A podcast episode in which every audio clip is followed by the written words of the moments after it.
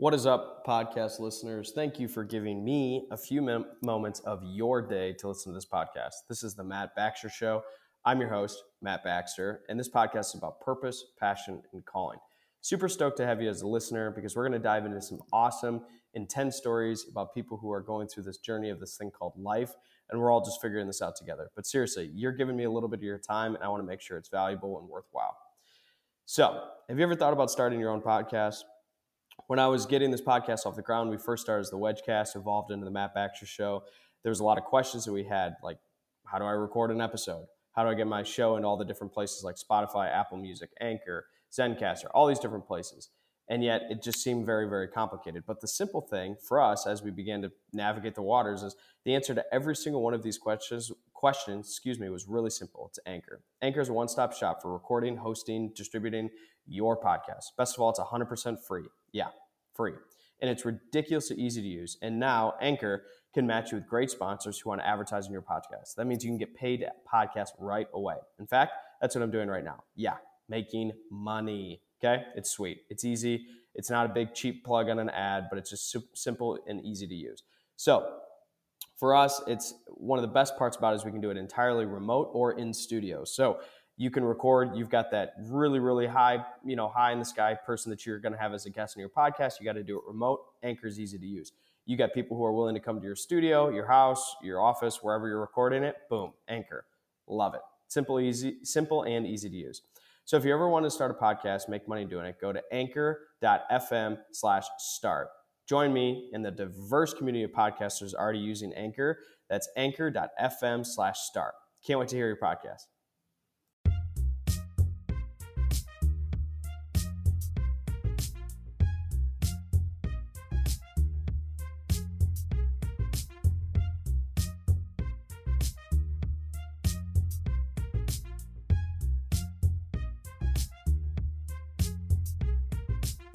What's up, podcast listeners? I'm hanging out with William Tincup on this episode of the Matt Baxter Show.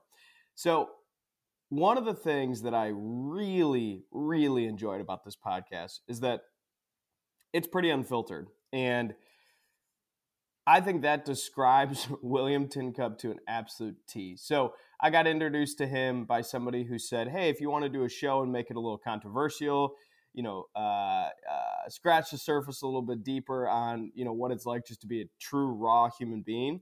And that's exactly what I got when I had the chance to chat with William Tincup. I am just blown away actually by how raw, unfiltered, just true to himself he really is. And I think that's the way he impacts the world is he's just not afraid to be him. And it's awesome. And he, uh, you know, his day job is the president at Recruiting Daily. But I also think um, he his day job is just showing people like, hey, just go actually be yourself. And so I was influenced greatly by the man, but also professionally by the work he's done in the HR tech space. And I, I just I just cannot uh, spend enough time thinking about what it's going to be like when I'm smoking a cigar and having a whiskey with him someday. So, William Tincup, this podcast was fantastic. Thank you a ton for being a guest on the Matt Baxter Show. Well, William, thank you so much for being a guest on the podcast. Absolutely. Happy to be here. I got an introduction to you from a gentleman by the name of Matt Burns, which I'm not even going to ask his permission that I mention his name on the podcast because he was uh, quoting you as one of the more controversial people that he knows, but by far and away one of the most entertaining. So pairing those two things together, that gets me really excited to have a conversation with you. Vice versa. Vice versa. This to be fun. This is gonna be great. So, tell me the life story, the life background. What are what are we looking at here? Well, I was born a uh, no, just kidding. I won't say that. Um, Already bored. I hate it. yeah, right. No, I was going to say a poor black child and you know, do that whole joke, but uh, but people wouldn't understand that. You know, they they they get offended and all that. I think stuff. that's offensive. Is it? Is it? Wow. Did that did that, that came in vogue and then went out of vogue? And oh my God, we're starting out rough, and I'm expecting this to be clean, edited. Come on, you know man. what's know, interesting? You know better. What's interesting about that though is if a white person black face, that's instantly offensive, and and and rightfully so. But when Eddie Murphy on Saturday Night Live white faced, it was funny as hell. Like it was probably one of the best bits on Saturday Night Live ever. But it but but again, n- not offensive. uh, in the same way, which you know that's fine. There are double standards uh, that exist, and there are inequities that exist, and so you know I get it and I understand that. So we won't start with the "I was born a poor black child" joke because you know some folks might find that offended, and I'm doing the air quotes. Uh, but you can't see them because this is an audio podcast. Um, anyhow, the high points in in my life, I would say, um, I'm one of those guys, probably like a lot of uh, men and women out there, that I was bored at school. Um, like school bored the hell out of me, so I turned to kind of an alternate re- uh, uh, universe, uh, more or less criminal enterprise, uh, because that was exciting. Like school, learning algebra was easy. Uh, tr- advanced trigonometry, it was easy. But stealing a car now that wasn't easy, and it was also like, you know a lot of fun. Uh, I grew up in kind of a, a, an era where drugs weren't as demonized as they are today, and you know again, there's pros and cons to that. So doing mounds full of cocaine and and you know crack and heroin and stuff like that, like that, that was normal. And and and today that's not normal. Uh, but back in the time that I grew up, especially with the crew that I grew up with, that was you know normal. Now most but of those people, but being prescribed to mounds of Adderall uh, yeah. basically a replacement is completely normal today. So that's completely normal. roughly the same era, right? We, yeah, yeah, exactly. Now heroin bad, oxy good. as Pretty long sure. as it's prescribed for pain, my back hurts. Yeah, yeah, and and uh and you know, uh, okay, so like you, you grow up. Uh, I I had the the fortune of one one person telling me, you know, uh, I was working at Albertsons, a grocery store down uh, down south, and uh, I had one guy tell me because I was about to quit. It was my legit job, so that people would think that I had legit money coming in when I had tons of cash coming in from other nefarious uh, things. And so I was going to quit because of this one guy.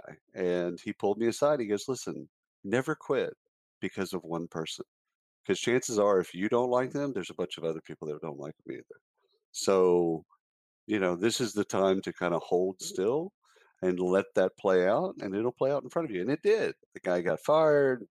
Just making sure you're not talking in third person right now are you?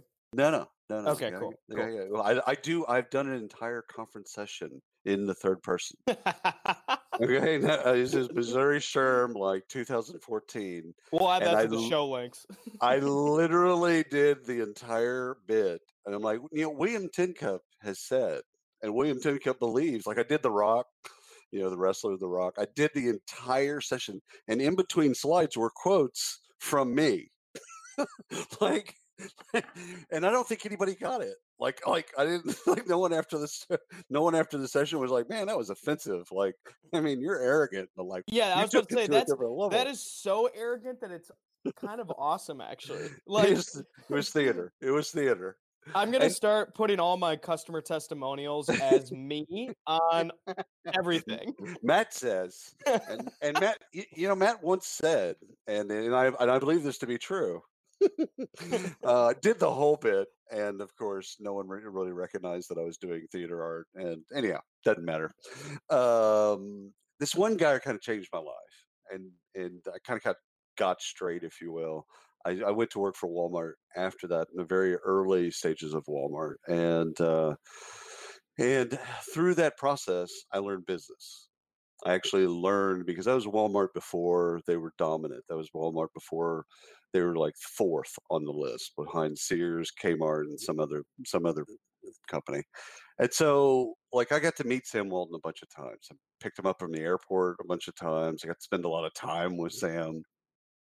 At one point, he uh, brought me to Bentonville, Arkansas, and uh, because I had I had kind of revolutionized a part of his furniture department, and uh, it's kind of a funny story because he literally we're in Midland, Texas, and I'm co-store manager, and I, I have a bunch of departments that I manage. I'm like 18, right? So I'm young, um, and I've decided not to go to college. So so there's all that, and uh, So he walks up behind me and he knows me because I'm like one of the only people at Walmart, at least one of the only store managers that has like long hair, ponytail, earrings, you know, like the full on uh, stuff. And he taps me on the back. I said, "Yes, hi. How can I help you?" And it's Sam. And I'm like, "Hey, what's up? How you doing?" He's like an uncle at this point, right? So he goes, uh, uh, "My first name's Jeffrey." He goes, "Jeffrey, what's uh, what's going on with these lamps?" He Because what I had done is I had taken green felt and on the entire back side of, of of the Walmart, like the back wall of the Walmart where the, where the furniture department was, and I took all the lamps out of boxes and I lit the entire wall, like all the way to the ceiling was lamps. Like all the different lamps were just out, and you could see them from when you walked in the store. Like it was like the sun, you know, piercing your eyes. And uh, I looked at him. I'm like, uh, he goes, uh, you know, "What's the deal with these lamps?" I said, "Well, Sam, who who buys a fucking lamp in a box? Like, I gotta see the lamp. I gotta feel the lamp. I gotta I gotta see the I gotta I gotta experience the lamp. And I'm 18. And he looks at me, he goes, huh. He goes upstairs, calls the furniture department back in Bentonville, and has the entire furniture buying department, which is probably 60 people, fly down to Midland to see this. And of course, this is at a time when they would send you these little modulars and you had to do this stuff like they told you to do. And, you know, I, I threw that shit out every, every time they'd send it to me and just do whatever I felt like I thought would sell stuff. And, uh, and it changed the way that they merchandise lamps forever. And so, So you're you're you're 18 at this time. How old are you? yeah, I'm 18, going You on peaked. 19. You peaked. I don't, I don't know why you. Did, I don't know why you didn't just quit. You had you literally had the light bulb idea and you're done. That's I, it. I, I, That's it. I, I feel like you've gone downhill since. my mom and dad literally this case skinny said you know remember when you were at walmart and you were going to stay there and you're going to i said yeah i remember all that stuff and guess what i'd be retired right now i would literally be on the beach right now because back then the stock was splitting about twice a year and they had a really robust employee stock purchasing program and uh, so i got to work with sam and i learned a lot and a couple of years later i'm like I, I i missed college like i missed I wasn't good at it. I, I was academically suspended from four junior colleges. Um, and this is back when their databases weren't tied together. Yeah, hell of so a you- resume. That's awesome. yeah. So you could like go to one, fail out of it, and then go to another and like, oh no, I've never been to college. Honestly, you could probably get away with that now because of like uh, I I- feel like there was a period of time where no way it was all linked together, and now people are so desperate to get applications. You might be That's fine right. now. Yes, and and and you can always blame it on identity theft now. It's like, well, no, no, no, that's not me. That That guy, Was he's in Barbados. me. That was a I tough time of my life. Uh, Back did off. You, did, did you say that they spent a lot of money at Ritz? No, that was not me. I didn't do that. I, I own a Toyota. Anyhow, um, so I decided to go back to college. And and again, here I am. I, I didn't really like high school. Didn't thrive in high school. Uh, wasn't for any other reason other than I was bored and I was smarter than all the teachers. And I was academically suspended from four community colleges, like not one, not two. So uh, I called my parents. I said, "Hey, I want to go back to college." And they're like, "What?" like a Lil Jon. what? And I'm like, "Oh, I, you know, I just I feel like I'm missing something. I feel like I'm missing something." So I uh, I put in my resignation. Of course, it took me a year to leave Walmart because they didn't want me to go. So, anywho, I get to the University of Alabama, which is my mom and dad were living in Birmingham at the time. Roll Tide, I- baby. Roll Tide. Roll Tide. I It's the, did. only, Uh, it's the only reference that I have. that's So, okay. uh, it's all right. It's a good tried one. do, I tried to do my research, and you know, I Good. kind of it kind of stopped. So so having a type A personality like I do, and like a lot of you know, like a lot of people like us do, is I burned through three degrees in eight years. So I got my undergraduate, master's, and MBA in eight years. So I did my undergraduate in three years. Like I was taking 21, 23 credit hours, uh, you know, a semester, because like if I want to go, well I'm going to go. Like I like I'm not going to Peter Pan around. Like I'm gonna really go. So I, I did my undergrad in three years. The irony is just unbelievable. I, I, you know, I, I can't really relate to myself as a type A person, but I will relate to the fact that it's like if I'm gonna do it, let's just get it over with. Like let's I'm go. not the smartest per- person in the room, but man, do I just want to get this done with? Mine was uh, very similar. So we'll just sheer willpower again yeah. not not having the studies habits or skills or some of that other stuff that a lot of kids had i just would basically will myself through it. Like i'm, I'm not going to let roman architecture beat me. I'm going to go and you know figure out a way to figure out this test. So i did that and then uh, after business school i worked uh, with a startup in Dallas. Uh, we we it was during the dot com era. We raised a ton of money, blew through it like a bunch of you know uh, hookers and, with cocaine, and uh, and then after that, it was about an eighteen month experience. I decided I was unemployable. That was the moment where I was like, okay, I can't work for anybody else. I gotta I gotta go do things that are more entrepreneurial. I got to go be with people that are more entrepreneurial because I just a my mind thinks that way. Like if we weren't doing it this way, how would we do it? And so I, my mind was already there. I had to kind of get intellectually and emotionally to that place of just trusting myself, and uh, the trusting yourself, you know, is is to some degree is you just basically say, "I'm going to do this," and you know nothing no one or nothing is going to stop me from doing this. Now it, the market might pivot me the customers might tell me to do something differently uh, you know my partners might you know help me redirect things like that's okay like those are just we call them pivots but truthfully those are just like you're, you're if you're if you're doing it right you're listening to yourself you're listening to your customers you're listening to your partners and you're and you're listening to people around you you're taking those bits of data in and then going with your gut. And a lot of entrepreneurs you gotta you gotta trust your gut your instincts because your mm. instincts generally speaking especially if you have data to back up your instincts your, your instincts are generally right. And so built an ad agency, sold my equity in that, built. Can I ask you? Can I can I go yeah, back sure. before we? So, did you have a uh, this pisses me off moment? I can't work for anybody. And did you have a hell yeah, I can do this myself moment? Um, like, did you have sort of polar sides that sort of drove you to your conclusion? Both uh, in the in the this pisses me off. Um, one of the things I was a minority shareholder uh, in the in the first firm that I that I was I was with, and I knew like I could see things and I knew what was going to happen, but because I wasn't in control, all I could do was offer advice. So that frustrated me to my core. Like being able to walk into my you know the the founder's office and say, "This is about to happen," you know, and and I knew it was going to happen like I could just kind of read the tea leaves, and you know, I just knew it happened. And and he would take the advice and go, okay, yeah, we're not going to do that. We're going to do something else. Okay, like I can't, I can't. You can't force someone to love you. You can't force someone to be a partner of yours. You, when you're a minority shareholder, you can't force. You can't force the owner uh, to do something or not do something. So that was the pissed off moment for sure. That was where control Mm, kind of makes it makes makes it sound like um, it kind of makes it sound petty.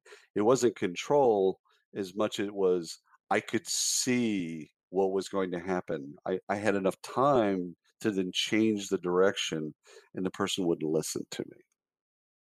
Do you think you would have come to that conclusion at some point, anyways, yes. if it yes. didn't have? Yeah, right. Yeah, it was inevitable. It just happened at that circumstance. Yeah, it was just it was going to happen there, the next place, the next place after that. It was going to happen with what my about, pers- personality. What about when you figured out and you got it right? When you were like, "Yeah, man, That's probably, I'm good." probably six years into the ad agency. Uh, we had positioned it. Um, we had positioned it in a way to to sell to recruiting and marketing. Uh, excuse me, recruiting and HR. So here we are an ad agency, and ad agencies do all kinds of stuff uh, consumer marketing, they do business marketing. And usually the B2B marketing is kind of boring. Um, and what we did is we basically said, yeah, we're not going to do all business to business marketing. What we're going to do is we're going to go find specific buyers and then figure out what makes them tick. and then sell to people that sell to them. So we pivoted the firm, and at the time, my partner was like, "Hey, I want to work with I want to work with clients because we were both selling at the at the time." And he's like, "I'd like to, you know, a you're you're a good enough salesperson that we don't we don't need both of us doing it. B we need somebody focused on customers, and it's either you or me." And he, and he wanted to do it. I'm like, "All right, cool. But if I'm going to run sales and marketing for the firm, then I get to then I want to do it my way." He goes, "You can do anything you want." So I pivoted the brand to be very. That's uh, basically inter- somebody talking dirty to you. I'm assuming. That's right. I Yeah. pivoted. cool. I pivoted the brand to be very inappropriate, Yeah. Exactly. and and and basically, so I could walk in and be myself. So our emails and newsletters had curse words and stripper glitter references, and you know all kinds of stuff, so that I could walk in, and they knew what they were getting was authentic. It was actually me, and that was the aha moment. Is like you don't you don't you don't create a brand a, a brand cliff or a drop off. You don't market yourself as conservative when you're not conservative. You don't market yourself as liberal when you're not liberal. And those are two extremes, and we won't go into politics. But but like if if if if I if I'm a guy that loves a three piece Brooks Brothers suit and I'm and I'm comfortable there and that's who I am and that's comfortable how I market, then marketing this outrageous, crazy, you know, you know, stuff that doesn't work because the first moment they interact with me, they're going to be like, "Well, you're nothing like what we thought you'd be like," which is not a compliment. It's actually them realizing they've been duped. And so I I essentially made the brand about me. And even though the company was not me, it was, you know, 100 people or so, it I was the one selling. I was the one out front. I was the one out going in, into those meetings and selling what we were going to do. And my business partner, who was a, who was a great business partner, he gave me the flexibility, even though he wasn't 100% comfortable with it. He gave me the flexibility of go, you you do you. So if you're you know if you're going to show up at a at a meeting and have a bunch of ashes on you and it looks like you've stayed up all night and uh, you got whiskey on your breath, okay, you know the if if if you could sell that way and that works uh, and it did uh then do it. And he, and he also gave me the freedom to sell anything i wanted. So that was also another freedom that that you know we, we got right. And that was that aha moment that you speak of. It's like and that's kind of how do you become genuine and authentic and throw caution to the wind? Like now i tell you even you know 10 12 years later whatever it is bad at math. Um, I still, even to this day, when I talk to somebody like a prospect or talk to somebody for the first time, I curse purposely. Like I'll find a way in the conversation to drop an F bomb. And, and the reason I do that is not the shock and awe stuff. It's the I want to I want to understand very quickly if you can interact with me because if you're offended by adult references or adult content or adult language, we can't be friends. That's just, you know, life's too, excuse my French, life's too fucking short. It's I'm now a bad time just to let you know that this is this relationship just isn't going to work. this should be that time. We're Well, uh, hey, we're 20 minutes in. Let's just cut our losses now. This has just been a great podcast. I want to thank William for coming on the show. Wrap it up, cut it, and get this guy out of here. It's it's a it's a filter, and you have filters that you've built, and every other person you've built filters, and you're aware of those things, or you're not, and it's okay if you're not, because I think that the, gatekeepers. Gatekeepers are my filters. yeah yeah yeah that's would- somebody somebody who is entirely mood dependent on decisions who you can present them an idea and whether depending upon what type of mood they're in is how receptive they are to that idea those are the people that make me want to jump off a bridge Yeah, it's because you're logical and rational. So that, that that's also again yet another kind of test. Um, it's almost like you want to take that and take prospects it through some type of personality analysis and some type of assessment before you even start talking to them. right Like like, hey, could you fill out this form real quick? And it's just going to take you through a bunch of battery of questions. And what it is, it's going to get us to a place where we can relate to each other and communicate better and understand one another. And really, what it's going to do is it's going to give me the data that I need to know whether or not I can ever be around you in public. So, you know, that's what it's really going to do. And you know what? The faster you come as, you know, especially in business, but as a human being, the faster you kind of get comfortable in your own skin, the better. Like I'm okay with half of the people that interact with me don't like me. I'm totally comfortable there. Because if you don't like oh, well, I don't know what the numbers are, but I I assume and I've told people publicly that half like my wife uh different than I am, but my wife is 100% likable. In fact, it's an IQ test. If you don't like if you meet my wife, spend some time with my wife and you don't like her, you've told me everything I need to know about you because you're either drunk or a psychotic or, you know, just a moron. So she's a hundred percent likable. I, on the other hand, because um, because I choose not to be uh, conservative or choose not to uh, be play it safe all the time or basically any time, um, I can rub people the wrong way. You know, like like I have right right now. I if you were to see me on video, I have my hair in basically a mohawk, a long mohawk. So it's shaved all the way around, and then there's hair on top, and it's long.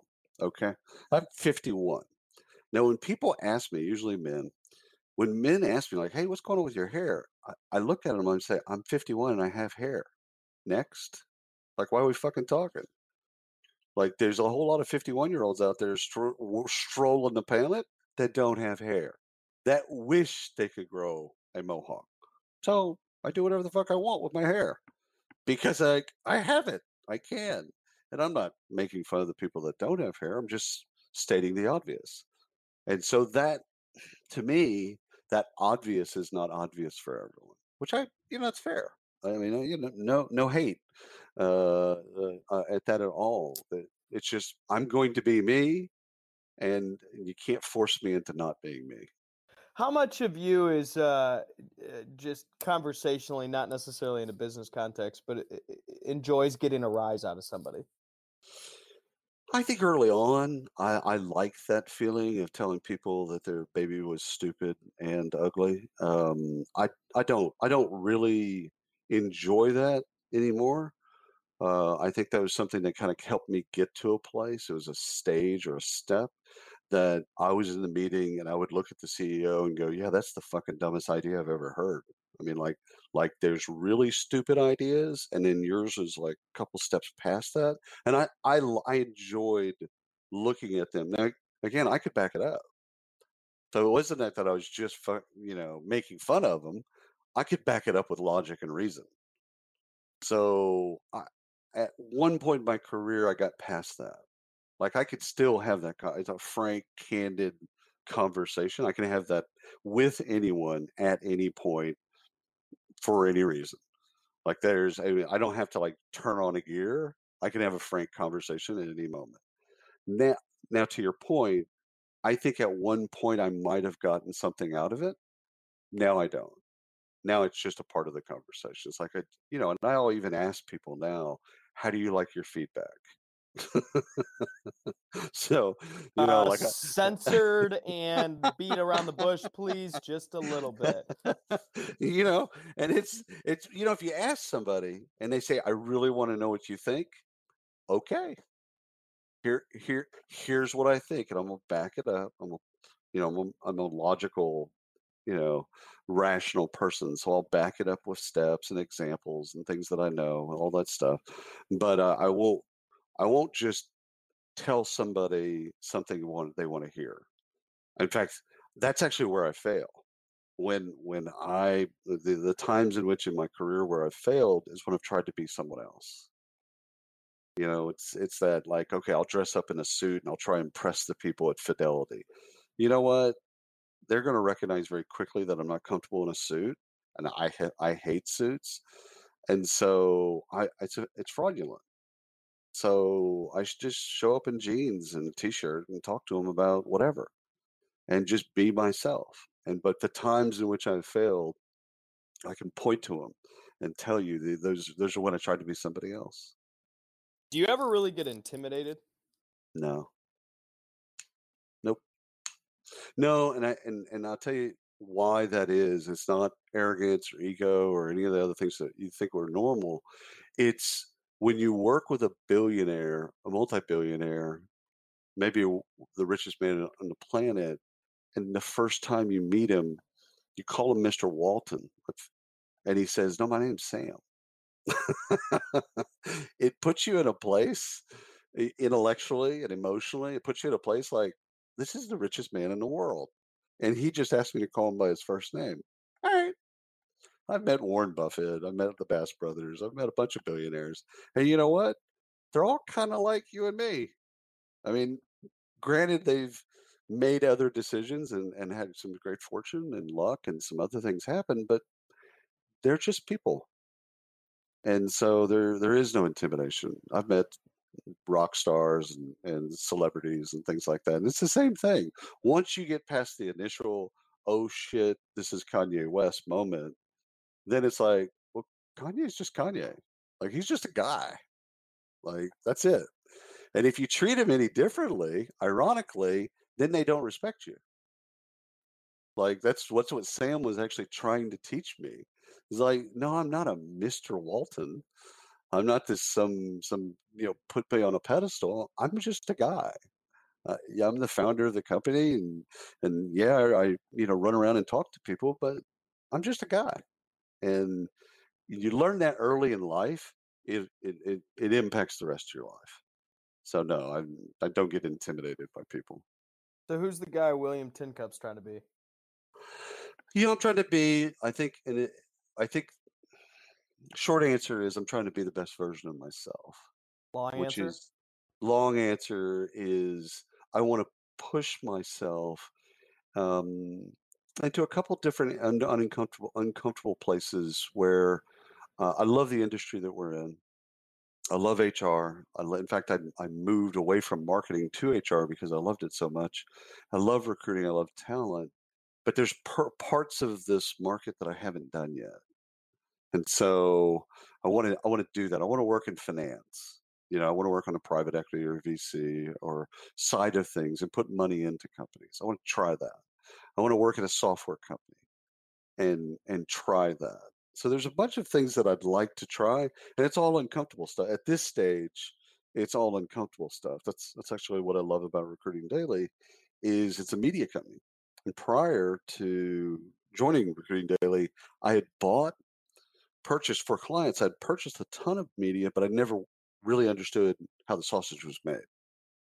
You know, and so being on this side and seeing how the sausage is made has kind of opened my eyes to different things. And so, you know, first things first, how do I how do I how do I be a better father, you know, better husband, better brother, better son, you know, just better person, you know, in general? Like how do I do that? How do I, you know, how do I actually have more empathy for people? And I'll tell you how you know I, I'm I'm one of those people that didn't have a lot of empathy, and you know just historically just not been that great at empathy and and then I had a car accident in 2016, and uh, it was near death type of deal.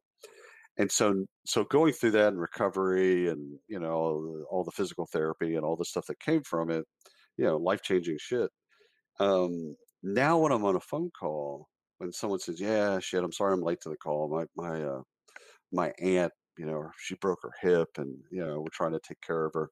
Like before, uh, the car accident, I would have plowed through that. Like, oh, okay, cool. Anyhow, what we're here to talk like, I would have got onto the agenda of the call. Like, yeah, okay. Anywho, we're here to talk about. And now I stop and I hit pause because I've been through those things. I've been through the. I have to learn how to walk again. I have to learn how to, you know, wipe my own butt again. I have to learn how to put on pants again. And so I, uh, that that forced me to learn that you know what slow down when when people tell you things about their life you know, personal things about their life and what they're going through stop down it, it isn't going to take you that long but stop down and see how they're doing and see if you can help and uh, I wouldn't have had that. I wouldn't have had that without the accident. I I wouldn't have had that opportunity to learn that. So that best version of myself is like I got to keep learning these things because I, there's some of this stuff I just don't know. Do you think the um the accident was one of the lowest points of your life? Um, no, I don't. I mean, it. Uh, it. I'll tell you the funniest thing about the accident, and uh, and, and you know, I was depressed. I was in the hospital for like six weeks. So I mean, it, it was massive, lots of surgeries, all kinds of stuff. But yeah, my my uh, my the surgeon, the the person that put me back, Humpty Dumpty back together, he he came by twice a day, every day, in the morning, early in the morning, and kind of later at night, nine o'clock, ten o'clock, whatever. Well, one night he comes by. It was probably after about third, fourth surgery, and uh, and he's an orthopedic surgeon, so so he's he's like, you know, kind of geeky about putting people back together. So he comes by and he sits on my he sits on my on my bed. My wife's out getting dinner, and he goes, "I can tell you're, I can tell you're a little depressed." and I said, "Doc, my life just changed. Like I I I was flying around the world." speaking at conferences telling people what to do and like I can't see a clear path to that anymore. Like everything's changed because you're, yep, absolutely. You're at that moment. You're at that moment that you get to decide do I live in the past or do I live in the future? And there's, and it's 50 50. And it's something I can't control. He goes, What I can tell you is, had you been going a mile faster or had the guy hit you that hit you been going a mile faster, you'd be dead you you would have I couldn't have put you back together. So you were literally that close to death. Like we're not talking right now death. And so you have to decide. I can't as a doctor, I can't I can't even I can wish it for you, but I can't I can't force you to want to go forward and be a new version of who you are. I can't force you. It's you're either going to live in the woulda, coulda, shoulda, in the past and you know have the regrets and all that stuff or you're going to figure out like like what's next and how to how to do the new thing so uh i thought about it you know he left and i thought about it for about five minutes i stood my chair up and uh michael my wife she came in she goes hey you look you look different i'm like we're gonna beat this motherfucker that's what we're gonna do we're to beat this. This isn't to stop us. It's not damn sure not to stop me. So, do I look at it as the worst point or the low point in my life? No. Actually, to the contrary, it's probably outside of you know achievements and degrees and you know being married for 27 years. You know, okay, some of that stuff is yeah, okay, legit. Uh, it's probably one of the more high high points of my life because it was a decision. I I and you know what it's not it's not a gender thing it's not an age thing it's not a you know any of those racial thing it's some people make the decision at that moment to then just go well screw it. You know i, I just i can't i'm gonna i'm gonna be back here and i'm gonna live back here in the past what i could have achieved should have achieved and uh and i made the i made the decision and you know, I had a supporting cast around me, family, doctors, all this other stuff that I made the decision, no, no, you're, you're going to have to actually kill me. so, so, uh, you know, partially, partially injuring me and, you know, handicapping me a bit. Yeah, that's not going to stop me. I'm going to be me. So, and that kind of congealed me a, a little bit. That's a pretty powerful story.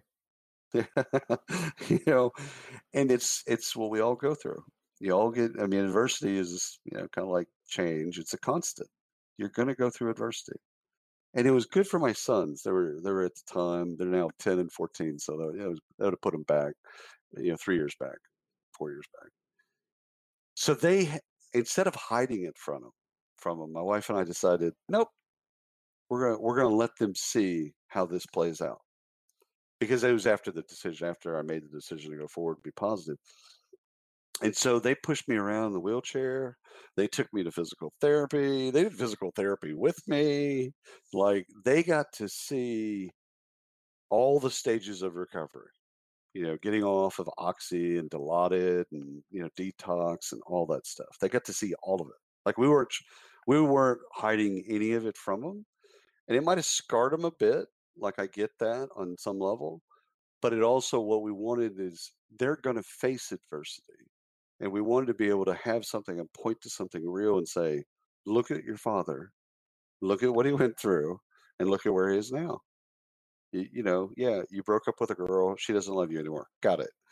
You, you'll get over it. You'll get past it. You'll get through it. And yes, there will be adversity. But you know what? You're going to have adversity. Everyone listening to this podcast is going to have adversity. What's the choice? Do you do you what do you what choice do you make when you have that adversity? And some of that's character and some of it's you know kind of willpower kind of like you said about your school which i really resonates with me. It's like yeah i'm not the wasn't the best student but I, I, if i'm going to do it i'm going to i'm going to get it. I'm going to go and do it. I i think uh and i was going to get a tattoo actually at the time on my on my hand that was basically I wanted to do it like a stamp, like a club stamp, and do it and basically say optimism is a choice and uh, I kind of I feel that way.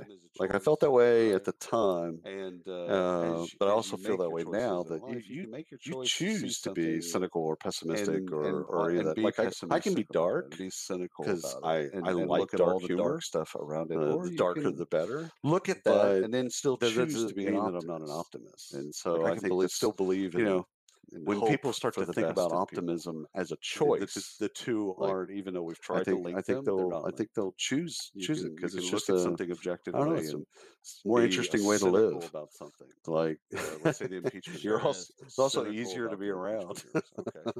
so if you had the opportunity to leave the exact mark on individual people that you could, what would you want that to be? I think the first thing I would say, and first thing I would uh, ask of them is just be yourself.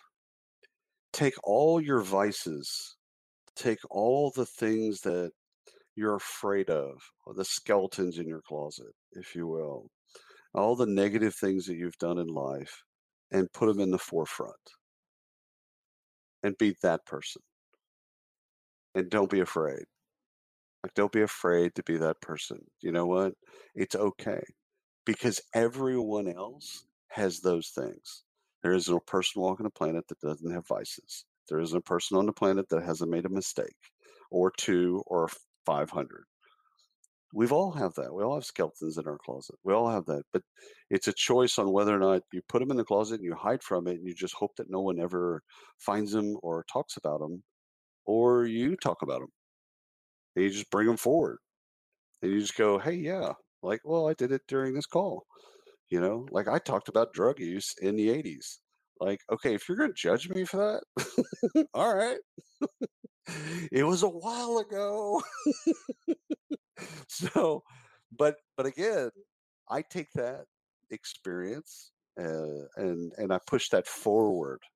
And so the advice that I give to people is just be authentic, 100% authentic, be genuine, 100% genuine all the time, 100% all the time. And guess what? It's it's like lying versus the truth. When you tell the truth, you don't ever have to worry about it. When you lie, you got to you've you've got to constantly worry about the next lie that you have to tell and tell the other lie and put you got to cover it up with these other five lies. Like it becomes a monster of lies. But when you tell the truth, it's like, okay. yeah, I did a bunch of drugs in the 80s. Yeah, you got something else you want to talk about? yeah. Uh, you want to, you want me to tell you how the experience was, or what, yeah. do, you, what do you want to hear? I, I, can, I can tell you how to load and freebase, you know, heroin. You know, do you want it? Do you, we could talk about it? I could also tell you about a bunch of my friends that OD. You know, I could talk to you about that too. Like I don't mind, but it's it's getting. I think some of the Matt is just getting comfortable with your own skin and in your own skin and just being, I am who I am. And I'm going to try and get better. I want to get better. I aspire to be better, but I'm still going to be who I am. And I think that that's the best advice I could give to anyone is just try your best to be authentic and be genuine with people. And, and, you know, if you don't like something, tell them that you don't like it. And if you do, tell them that you do. When you really love somebody, tell them you love them. And if you don't really care to be around someone, you know, tell them it's okay. They probably feel the same way about you. And then there's a there's a truth there. There's actually respect there. And I've had this happen with with people that I've talked to. It's like, you know what? We don't gel. I I, uh, I make decisions in seconds, and you're a reflective person. We're going to clash, and we're going to clash all the time because I can't change you and don't want to, and you can't change me and you don't want to. So we're going to either figure out a different working strategy with each other, or we just need to not work together. Like there, there's a truth in that that people like respect and understand. Like, okay, that's fine. Like you, you, you don't have to have everyone that loves you. Like that, that that's this idea that that's I think you know through school and through growing up that, that you know you everyone's got to like you, or you you aspire that everyone you know you don't want anybody to talk bad about you or you don't want anybody to think badly of you. Like, mm, yeah, that, that's all bullshit. Be yourself. Stop worrying about what other people do or think or, or whatever. Just be yourself, and let that let the cards fall where they may. So that would be the advice. I love it. My favorite question on the planet is, what does it that gets you out of bed in the morning? Well, uh, truthfully, it's I take the kids to school, so that that would be Yeah, I mean, you just kind of yeah. have to. Right? Yeah, yeah, yeah, forced at gunpoint. Let's be honest. Yeah. All right. Well, so uh, end of podcast. Thanks for being a guest. you know, I uh, I did this thing last Tuesday, and I do it every year, and it's from The West Wing, so I can't, you know, want to attribute uh, where I can, and I think it goes back to Abraham Lincoln or, or maybe even Andrew Jackson. That it's kind of a, a big block of cheese day and what I do is I clear my calendar, block everything off, and then I just kind of open it up to people like I do it socially. I used to do it, you know, through email, and I just basically say I have an entire open day, seven to seven. You, if you want to talk about anything, there is nothing we can't talk about. It can be personal, professional. You can yell at me about something, whatever. And uh, and I do this bit once a year where you know, it's usually right before Thanksgiving or after Thanksgiving where I do the big block of cheese day. And, you know, I had a seven to seven day, 30 minute phone calls. And it, was fantastic because it was the randomness of it was practitioners, it was vendors, it was, uh, you know, some analysts, uh, it was some, some of my friends, you know, like it was just a cadre of, of all these different folks, these different conversations. So what what gets me out of bed is having conversations like this, where we can just kind of talk and bat around ideas and go, yeah, what about that? Oh, no, I don't see it that way, because that's where I a thrive and b that's where I get the most enjoyment is actually helping people problem solve something that they're going through. And it could be personal, but but more often than not, it's usually professional. It's something I'm trying to go to market and I'm having difficulty getting, you know, people paying attention to my product uh, stuff like that. So I enjoy those puzzles. You know, the conversation is just a is is a way to kind of work the puzzle, and so I like I like I like those puzzles. So that gets me out of bed. Love it. I love it. Um, is there anything else you want to leave the audience with? I mean, I think uh, we're probably going to have to do a second and a third and a fourth and a fifth podcast and, and dive into any given number of uh, topics. But for part one, is there anything uh, you want to you want to leave the audience with? I think you know. And again, you can use any metaphor you like. You know, like defensive backs in the NFL. Um, you just got burned for a touchdown. Now you can think about that, or you can think about the next play. And I think one of the things that the learn, or one of the learns that comes from that, is you need to learn how to forgive yourself and uh, and it, it ain't easy. I, am not, I'm not, I'm not gonna lie to anybody about this, but standing in front of a mirror and talking about some of the shitty things that you've done in life, and forgiving yourself, and just saying, you know what, okay, and it doesn't matter what what the reason was or why you did it, just forgive yourself, like let it go. frozen, frozen, frozen music. uh, cue the Frozen uh, theme song as we end this call. but but seriously, it's also a Tommy Boy reference. Let go. For Uh, for the guy who's supposed to be the most controversial guy I've had this podcast, ending it with a Disney theme song that just wraps up. Put it on a bow and we call it quits. So we, we talked about cocaine and Disney. Done. They're basically the same. They're basically the same thing. They are highly addictive. exactly. Um, but yeah, forgive yourself. Learning how to forgive yourself is um, is not easy. And again, you know, we've all done some stupid shit. Like that that that is something that binds us. Uh, we've also done some mean shit, and uh, and and and and that's okay too. Just forgive yourself. Like look in the mirror and say, you know what, I I need to forgive myself for that. And I need to move forward, and just put it in your rear view hit that reset button and you know learn from it of course be a better human being because of that and then and then go forth that is one of the best ways I'm going to end my day. there you go Well, thank you so much for being a guest on the podcast. absolutely man this is fun love talking to you Many more to come. all righty